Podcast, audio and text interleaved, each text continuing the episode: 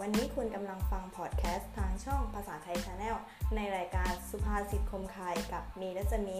วันนี้เราจะมาทำความรู้จักกับสำนวนสุภาษิตกันนะคะ ก่อนอื่นเราไปทำความรู้จักของความหมายกันก่อนค่ะ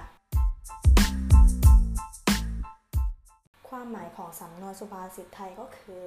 คำในภาษาไทยที่ใช้ในการสื่อสารเชิงเปรียบเทียบอุปมาอุปไมยและเชิงสั่งสอนหรือให้ข้อคิดหรือตักเตือนไปในทางที่ดี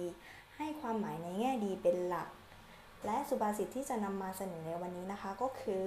ดาบสองคม ดาบสองคมหมายถึงสิ่งที่ทำลงอาจจะมีทั้งผลดีและผลไม่ดี ได้เท่ากันเปรียบเทียบกับการใช้สื่อโซเชียลในปัจจุบัน เปรียบเสมือนดาบสองคม ที่ใช้ในทางที่ดีก็จะเกิดประโยชน์ แต่ถ้าใช้ในทางที่ไม่ดีก็อาจจะเป็นโทษได้ค่ะ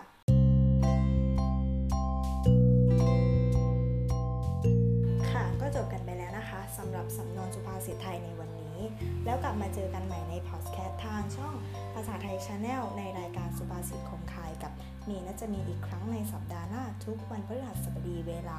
บ่ายสามโมงตรง อย่าลืมกดไลค์ กดแชร์ กด Subscribe ให้กับช่องด้วยนะคะ ขอบคุณค่ะ